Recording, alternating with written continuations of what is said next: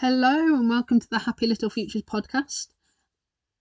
As always, let's get started with a nice deep breath. We'll breathe into our stomachs and out through your mouth. And let's begin. So today I'm going to talk about something a little bit different. I'm going to talk about why I don't listen to the news and why I don't read about the news.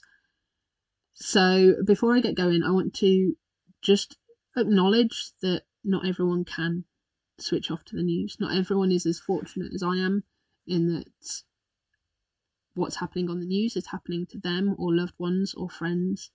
And for those people, I truly do have every sympathy. And I just hope that they can find peace in some moments throughout their day, and that everything will hopefully turn out okay for them in the end.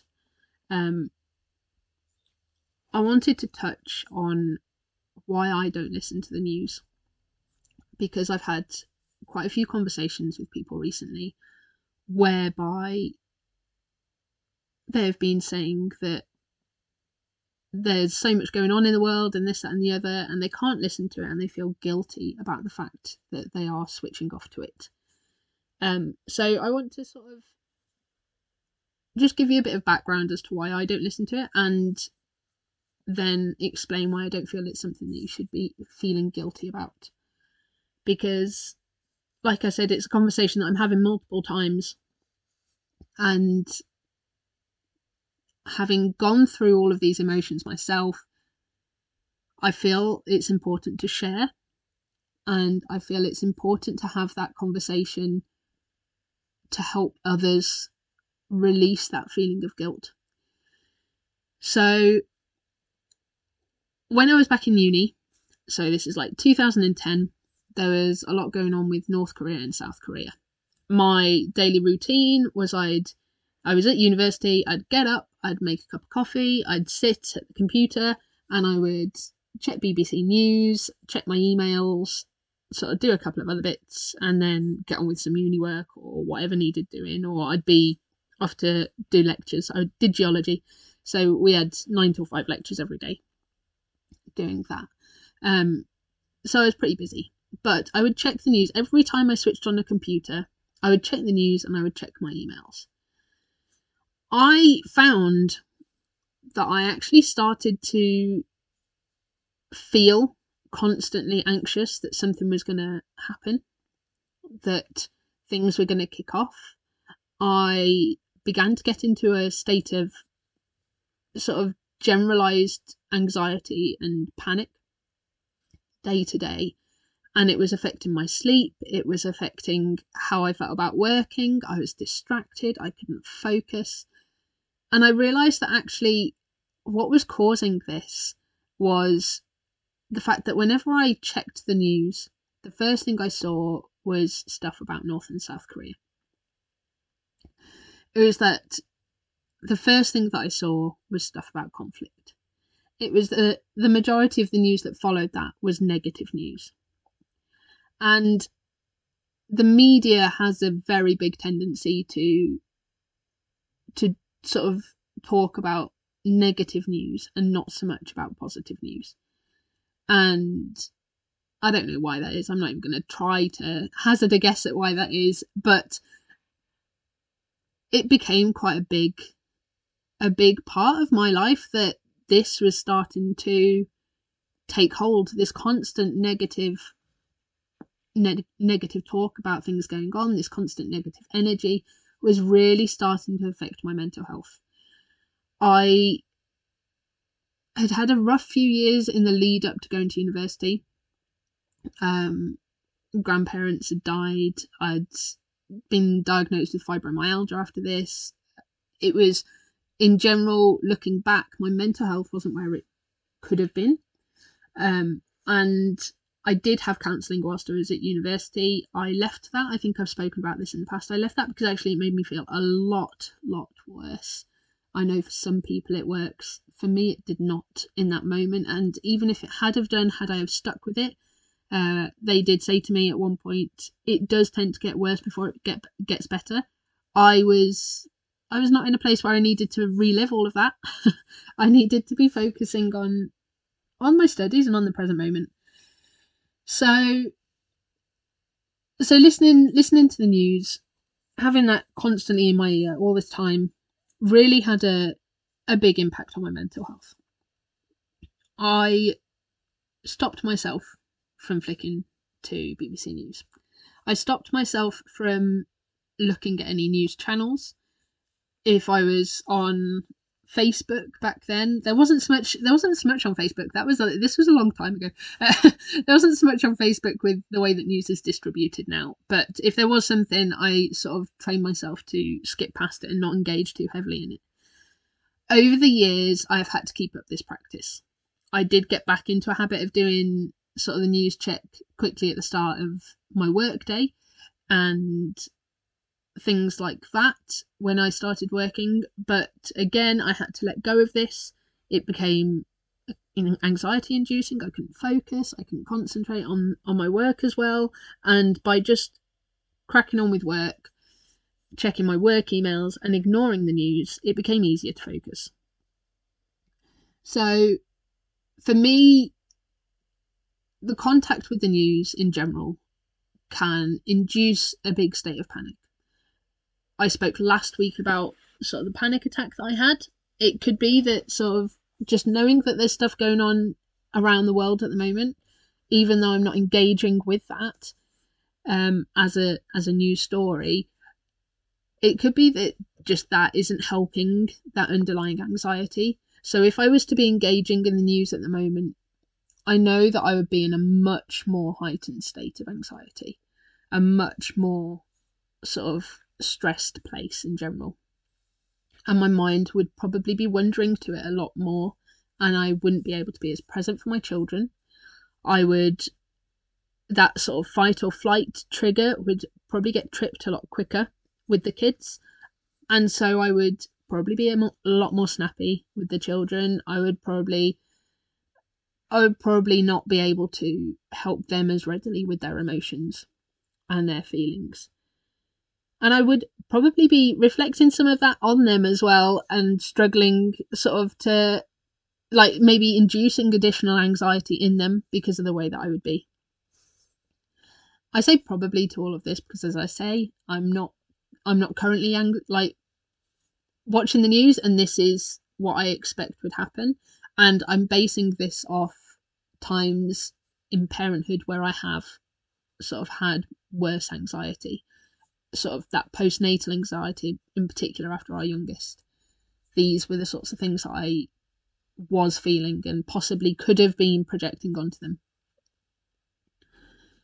So, as I said, the reason that I want to sort of highlight the fact that, one, if you aren't listening to the news and aren't engaging with it and are fortunate enough to be able to do so, you're not alone, because I thought I was weird for a very long time.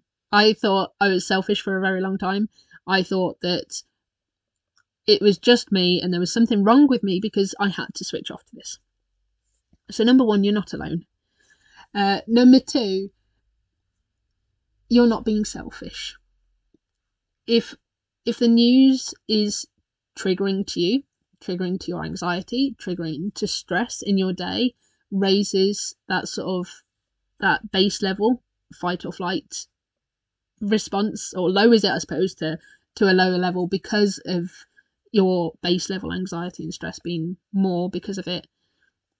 It is not selfish to not listen to the news. It is not selfish to give yourself permission to have a lower level of stress or anxiety.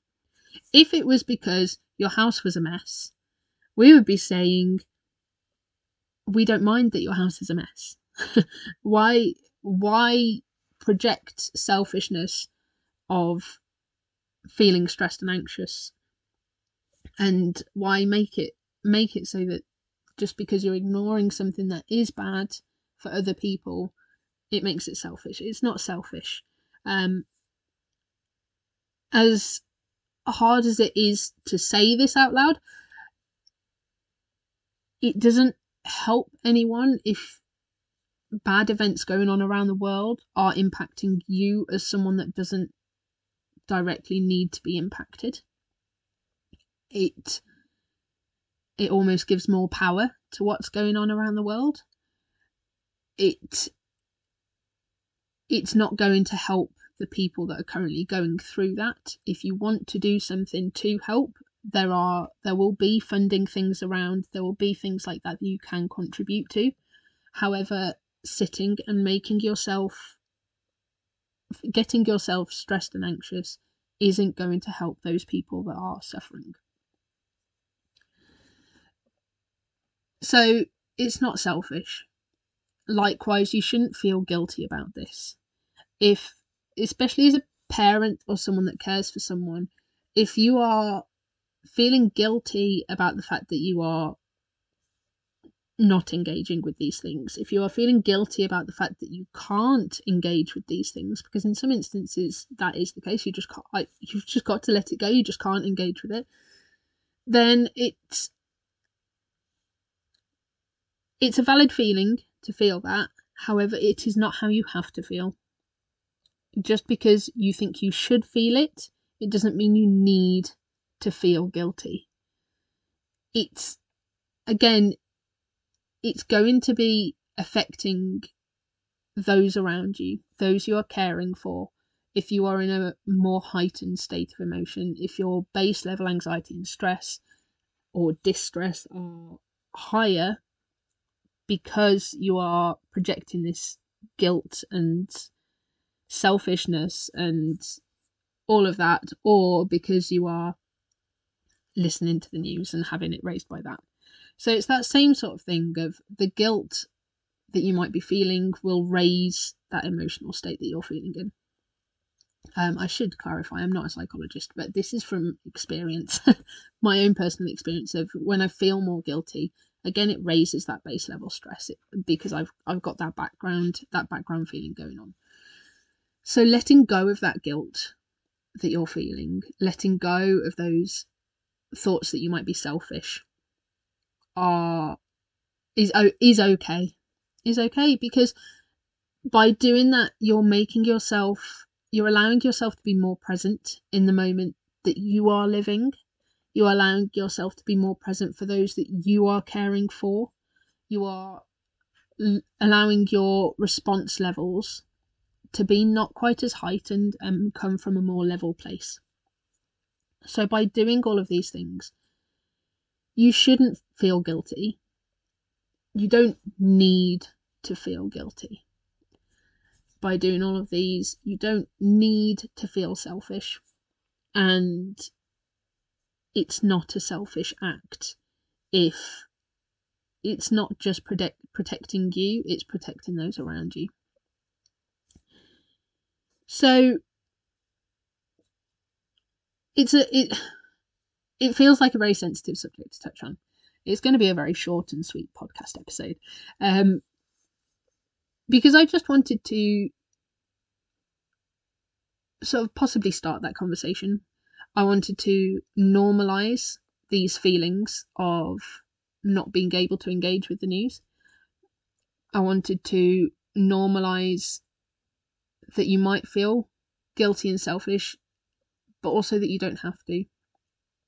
I wanted to give those of you that are feeling these feelings of guilt and selfishness for not engaging with the news and not being able to switch on to it, I wanted to help you to let go of these feelings, help you to see that actually by letting go of these feelings, you are being more present for yourself, you're being more present for your children, for those adults or children that you might care for.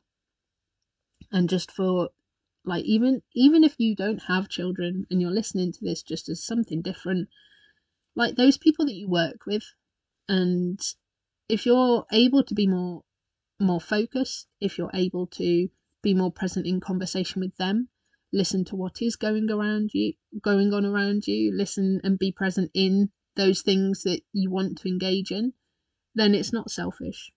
You shouldn't be feeling any guilt for wanting to engage more presently with your life.